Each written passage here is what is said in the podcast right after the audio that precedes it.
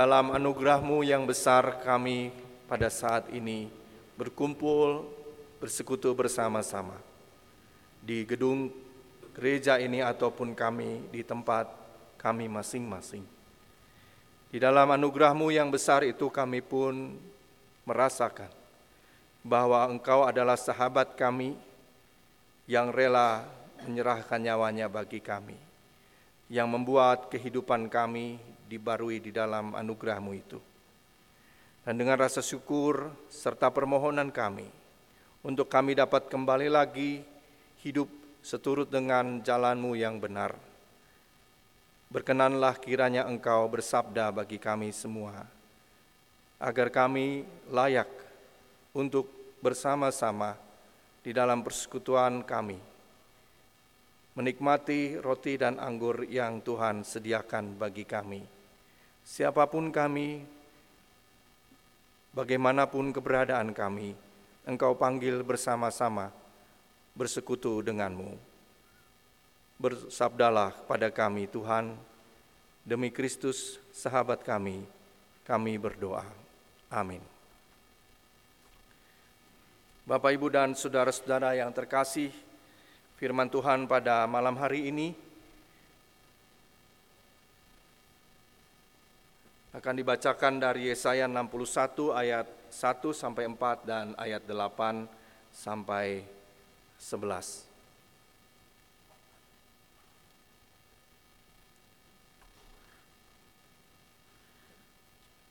Roh Tuhan Allah ada padaku, karena Tuhan telah mengurapi aku. Ia telah mengutus aku untuk menyampaikan kabar baik kepada orang-orang sengsara dan merawat orang-orang yang remuk hati. Untuk memberitakan pembebasan kepada orang-orang tawanan dan kelepasan dari penjara kepada orang-orang yang terkurung.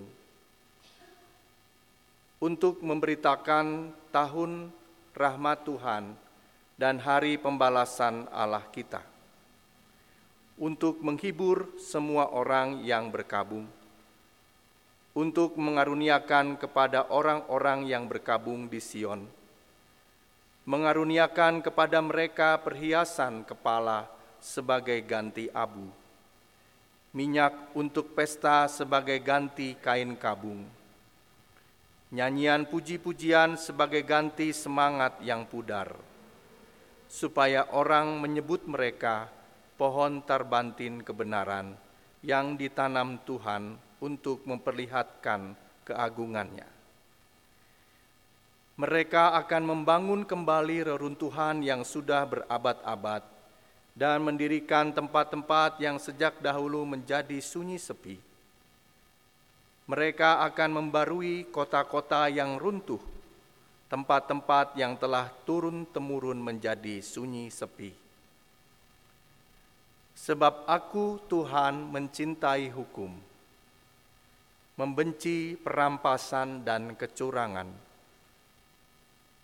Aku akan memberi upahmu dengan benar dan akan mengikat perjanjian abadi dengan kamu.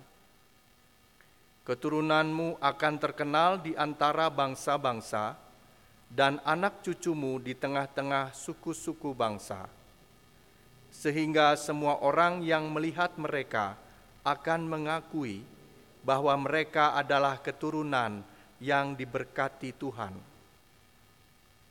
Aku bersukaria di dalam Tuhan, jiwaku bersorak-sorai di dalam Allahku, sebab Ia mengenakan pakaian keselamatan kepadaku dan menyelubungi aku dengan jubah kebenaran, seperti pengantin laki-laki yang mengenakan perhiasan kepala, dan seperti pengantin perempuan yang memakai perhiasannya.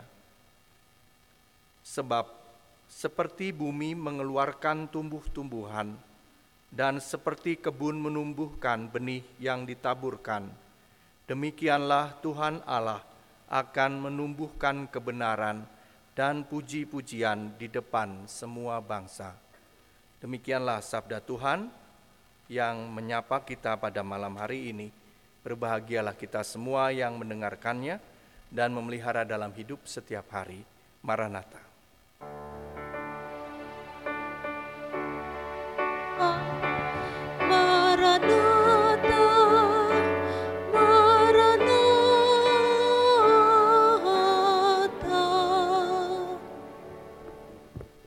Bapak, Ibu, dan Saudara yang terkasih, berita atau kabar apa yang paling kita nantikan di masa sekarang ini?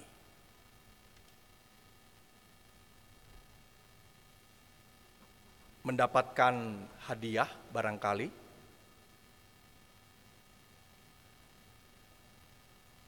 tiba-tiba Bapak, Ibu, dan Saudara mendapatkan bonus, atau barangkali kita mendapatkan berita atau kabar tentang harga kebutuhan pokok yang murah. Itu akan cukup membuat kita bahagia ya. Harga kebutuhan pokok murah atau diskon besar-besaran barangkali. Atau kita juga menantikan kabar penghapusan hutang Bapak Ibu dan Saudara. Bagi yang punya hutang barangkali itu adalah kabar yang dinanti-nantikan. Atau kita mendapatkan kabar kesembuhan dari penyakit, dari penderitaan yang kita alami. Atau bagi kita yang sedang mencari keuntungan, kita menunggu kabar harga nilai tukar mata uang yang bagus. Pada dasarnya Bapak Ibu dan Saudara, setiap orang kita semua ingin mendapatkan kabar yang baik. Yang membuat kita bahagia, yang membuat kita bersuka cita. Seperti halnya di minggu Advent ini, ya. Advent minggu ketiga. Kita ingin mendapatkan kabar yang mengubah hidup kita menjadi lebih baik tanpa terkecuali Bapak Ibu dan Saudara. Apakah kita sekarang dalam kondisi yang baik-baik saja atau barangkali kita justru sekarang sedang berada dalam banyak persoalan. Tetapi ada kalanya Bapak Ibu dan Saudara yang terkasih, berita yang baik tidak serta-merta diterima dengan baik juga. Apalagi kalau kenyataan hidup kita tidak sesuai dengan kabar atau berita itu. Kenyataan hidup kita tidak sama dengan apa yang disampaikan atau apa yang dikabarkan. Kita bisa menemukannya di dalam bacaan kita tadi. Melalui Yesaya, Tuhan memberitakan kabar kehidupan yang sangat indah. Dan ini sebuah janji Bapak Ibu dan Saudara yang terkasih. Janji yang begitu indah disampaikan oleh Yesaya bagi bangsanya. Janji itu diberitakan oleh Yesaya ketika bangsa itu sudah kembali ke negeri ke negeri mereka dari tanah pembuangan. Tetapi Bapak Ibu dan Saudara, kabar ini atau janji ini disampaikan ketika orang pada waktu itu belum sepenuhnya bahagia. Artinya apa Bapak Ibu dan Saudara? Kenyataannya yang dihadapi oleh orang Yahudi pada waktu itu masih dipenuhi dengan kesengsaraan. Identitas mereka sebagai bangsa masih belum jelas, belum kembali lagi tegas dinyatakan. Maklum saja karena kehidupan mereka porak-poranda di pembuangan. Artinya apa Bapak Ibu dan Saudara? Tentu saja apa yang disampaikan oleh Yesaya ini tidak serta-merta diterima baik oleh orang-orang Yahudi pada waktu itu. Yang seharusnya memang berita baik itu membawa kesejukan, membawa sukacita, menenangkan jiwa, dan kabar itu harusnya tidak lagi membuat mereka susah.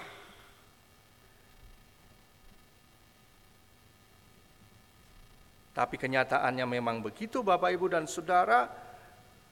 Tidak sesuai dan wajar kalau berita itu tidak diterima dengan baik sepenuhnya. Bapak Ibu dan Saudara yang terkasih, memang apa yang disampaikan oleh Yesaya ini tidak akan tergenapi sepenuhnya kalau pada waktu itu, Bapak, Ibu, dan saudara, umat hanya diam saja. Umat hanya menerima saja secara pasif. Kehidupan yang penuh dengan kebahagiaan, kehidupan yang penuh dengan kesejahteraan akan menjadi kenyataan kalau mereka kembali lagi hidup dalam kebenaran dan keadilan. Jadi ayat 1 sampai ayat 4 itu akan menjadi kenyataan kalau orang-orang Israel atau Yahudi pada waktu itu mau lagi hidup di dalam kebenaran dan keadilan.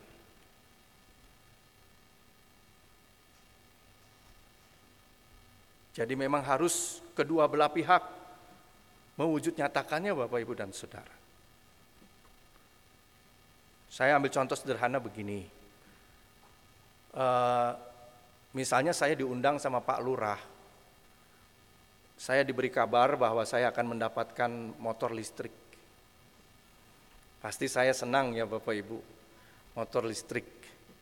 Seri terbaru lagi. Keluaran terbaru.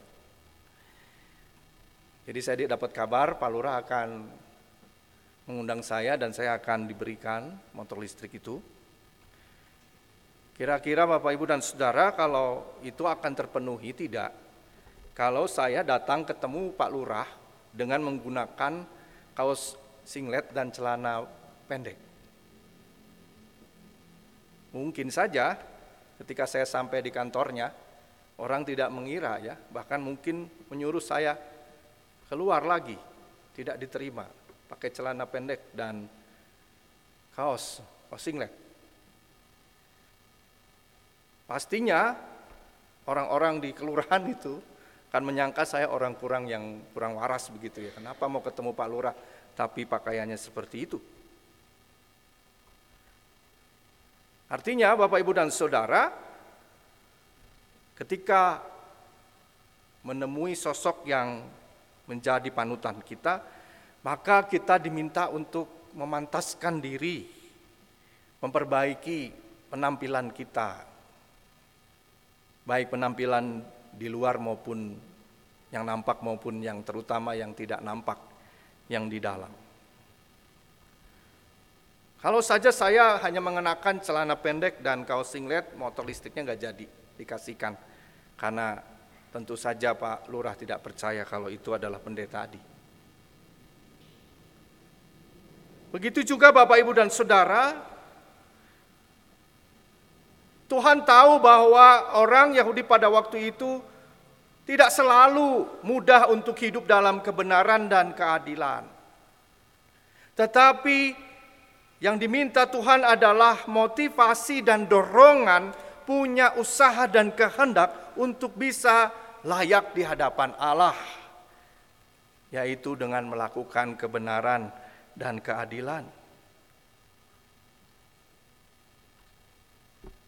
Kita lihat di ayat yang ke-8 di sana dikatakan sebab aku Tuhan mencintai hukum, membenci perampasan dan kecurangan. Jadi jelas di sana Tuhan mencintai hukum, Tuhan tidak suka terhadap perilaku yang jahat. Dengan kata lain, Allah Tuhan ingin orang Israel kembali lagi hidup benar dan adil di hadapannya. Kemudian dikatakan lagi di sana, aku akan memberi upahmu dengan benar kalau dalam edisi yang pertama di sana dengan tepat. Kalau edisi yang kedua dikatakan dengan benar. Jadi Tuhan akan memberi upah kita dengan tepat, dengan benar. Dan akan mengikat perjanjian abadi dengan kamu. Perjanjian bersifat dua pihak, artinya ada kerjasama antara Allah dan orang Yahudi pada waktu itu untuk kembali lagi menjadi umat Allah yang setia dan taat. Sehingga kabar atau janji yang indah itu sungguh-sungguh terjadi dalam kehidupan mereka. Begitu juga dalam kehidupan kita. Janji yang indah itu bagi kita saat ini. Untuk saya dan Bapak Ibu, semua orang yang mendengarkan firman Tuhan pada saat ini. Siapa pun kita, kita mungkin yang mengalami saat ini banyak persoalan, mengalami kelemahan fisik, kita menderita sengsara. Kita diajak untuk menerima kabar baik, berita sukacita ini dengan kesetiaan dan ketaatan kita. Dengan kelayakan kita. Dengan kemauan kita untuk mempersiapkan diri, untuk memperbaiki diri, baik dari hal yang nampak maupun hal yang tidak nampak. Masa Advent adalah masa di mana Tuhan meneguhkan kembali janji-janjinya. Saatnya kita gunakan kesempatan ini untuk mengingat kembali janji Tuhan yang indah itu dengan cara kita mengendalikan diri kita. Masa Advent juga bagi kita adalah untuk kita bisa menjalani hidup ini dengan kelayakan. Layak untuk menyambut kedatangannya. Layak untuk menyambut kedatangan Kristus yang kedua kali.